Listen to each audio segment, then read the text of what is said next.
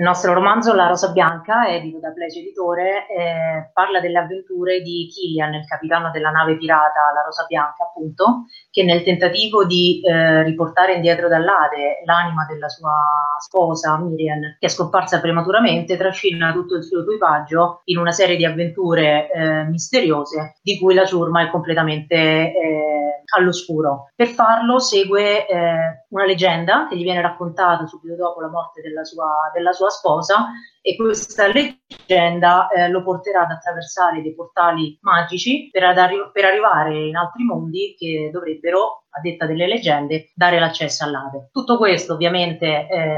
viene vissuto dalla, dalla ciurma senza saperne nulla, senza sapere nulla delle sue motivazioni e questo causerà fin dalla pagina 1 parecchi problemi al capitano. Mi chiamo Nicoletta Plotegher, ehm, sono originaria di Rovereto, una cittadina in provincia di Trento e sono da sempre appassionata di lettura e libri in generale, in particolare eh, di romanzi fantasy, ma in realtà leggo un po' di tutto e questa diciamo, esperienza di scrittura a quattro mani in realtà è la mia prima esperienza a livello di scrittura e devo dire che è stato uh, molto divertente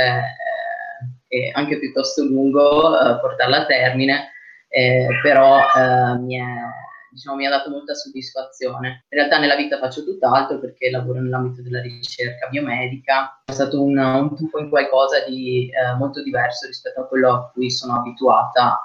e che mh, diciamo, es- sperimento nel, nel mio quotidiano. Ciao, io invece sono Barbara Poscolieri, sono nata e vissuta per lungo tempo a Roma, poi mi sono trasferita a Venezia dove attualmente vivo e lavoro. Eh, di lavoro anch'io faccio tutt'altro rispetto alla vena creativa letteraria eh, perché sono un medico, eh, però la mia passione è da sempre, tra le altre, anche la scrittura ho all'attivo qualche romanzo pubblicato da eh, case editrici, mentre è la prima esperienza con, con Plesio. Anch'io sono una lettrice fondamentalmente, prima ancora che scrittrice, eh, spazio tra molti generi, ma sicuramente tutti i sottogeneri del fantastico sono i miei preferiti. Um, Killian è un personaggio uh, appunto molto uh, controverso in un, certo, in un certo senso perché affronta il, ehm, il suo dolore, le sue difficoltà durante il romanzo per come sono fatta io, che sono una persona molto razionale, eh, in modo eh, istintivo, poco eh,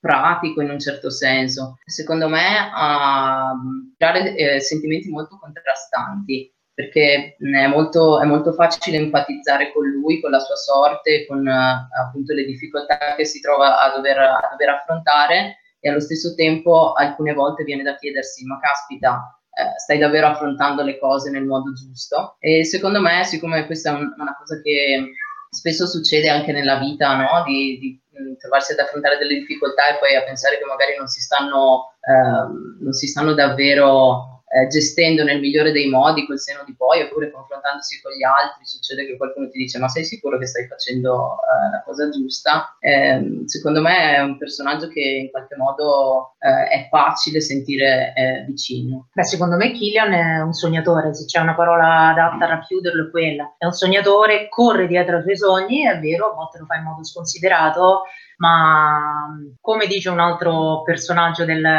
del romanzo, forse non è mai una buona idea frenare gli entusiasmi di un uomo ispirato, quindi va bene così. I rapporti di Killian con gli altri personaggi eh, sono molto articolati perché durante la storia, eh, che si compone di una parte eh, vissuta nel presente e una parte di flashback del passato, si vede il bello e il brutto del carattere di Killian e questo anche si riflette in modo positivo o negativo sui suoi rapporti con la ciurma. Quando le cose vanno bene, il rapporto è idilliaco, lui è rispettato, amato da tutti i componenti suoi, del, del, suo veliero, eh, ma quando si mettono male, nel suo caso si mettono molto male perché appunto perde eh, la sua sposa, eh, lui si chiude, non si fida delle persone che invece gli danno fiducia a loro volta e intraprende il suo viaggio completamente da solo, eh, da solo come intenti e da solo anche fisicamente da un certo punto in poi del viaggio. E tutto questo dall'altra parte viene percepito anche comprensibilmente come un tradimento e con estrema confusione perché nel momento in cui lui si chiude non comunica più. Non comunicando più i rapporti, i rapporti saltano, nonostante all'interno della sua ciurma ci siano delle persone con cui lui anche individualmente è molto legato. C'è il suo migliore amico che è il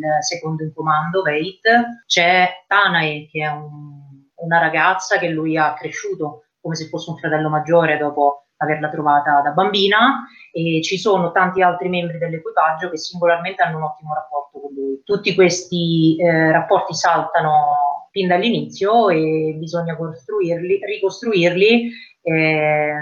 non tanto vivendolo perché le sorti dell'equipaggio e di Killian si dividono subito, ma attraverso eh, un percorso all'indietro eh, che i membri dell'equipaggio devono fare leggendo il diario di Killian quando lo trovano sulla nave. Eh, Samar è diciamo, il coprotagonista della storia, entra in gioco uh, uh, non all'inizio del romanzo, ma uh, nella prima parte eh, nel momento in cui Killian lo incontra e, e si trova ad aiutarlo. È un, un personaggio molto diverso uh, da Killian eh, che si trova a diciamo, dover uh, gestire tutta una serie di problemi legati al, alla sua storia passata che nulla hanno a che fare con le vicende eh, di, di Killian. E è un po' il destino che, che li unisce e che li porta sulla, sulla stessa strada. E il destino, oltre ad unirli, li ha anche mescolati bene, nel senso che, come diceva Nicoletta, eh, sono molto diversi. Eh, Killian è un istintivo, è un sognatore, è un romantico. Samar ha un grande senso pratico, lui è un combattente, è un nobile, anche nobile decaduto se vogliamo. Quindi mh, i loro punti di contatto inizialmente eh, sono pochi e si basano eh, sulla necessità di collaborare per dover uscire da alcune situazioni momentaneamente complicate. E in realtà poi tra loro si crea una vera e propria amicizia. È un'amicizia non più basata sul,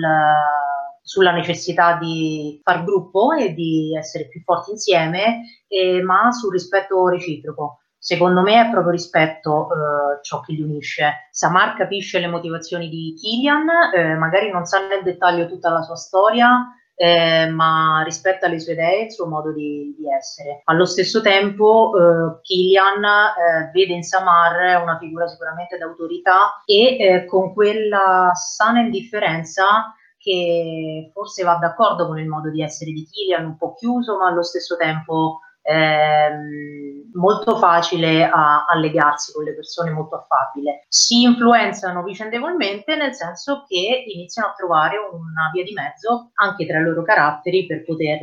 eh, non soltanto eh, andare d'accordo ma essere propri amici. Samar smussa un pochino il suo lato più burbero, eh, Killian acquisisce un po' di senso pratico eh, che invece magari manca tutto questo eh, fumo di sogni e insieme insomma fanno una bella coppia. Killian sicuramente cresce durante il suo viaggio, eh, lezioni ne impara e come. Penso che col senno di poi se dovesse rivivere tutto dall'inizio forse due parole al proprio equipaggio le direbbe. Eh, la lezione che si, si può imparare, eh, diciamo, che, che, si può imparare dall'avventura dal viaggio di Killian, secondo me, è quella di inseguire i propri sogni, non, non, perdere, non perdere la fiducia per quanto le difficoltà si facciano grandi, per quanto il destino possa sembrare avverso, eh, cercare sempre un modo per eh, perseguire i propri scopi, per quanto possano sembrare lontani, difficili o complicati. E un'altra lezione anche che un orecchio alle vecchie storie, forse è meglio darlo.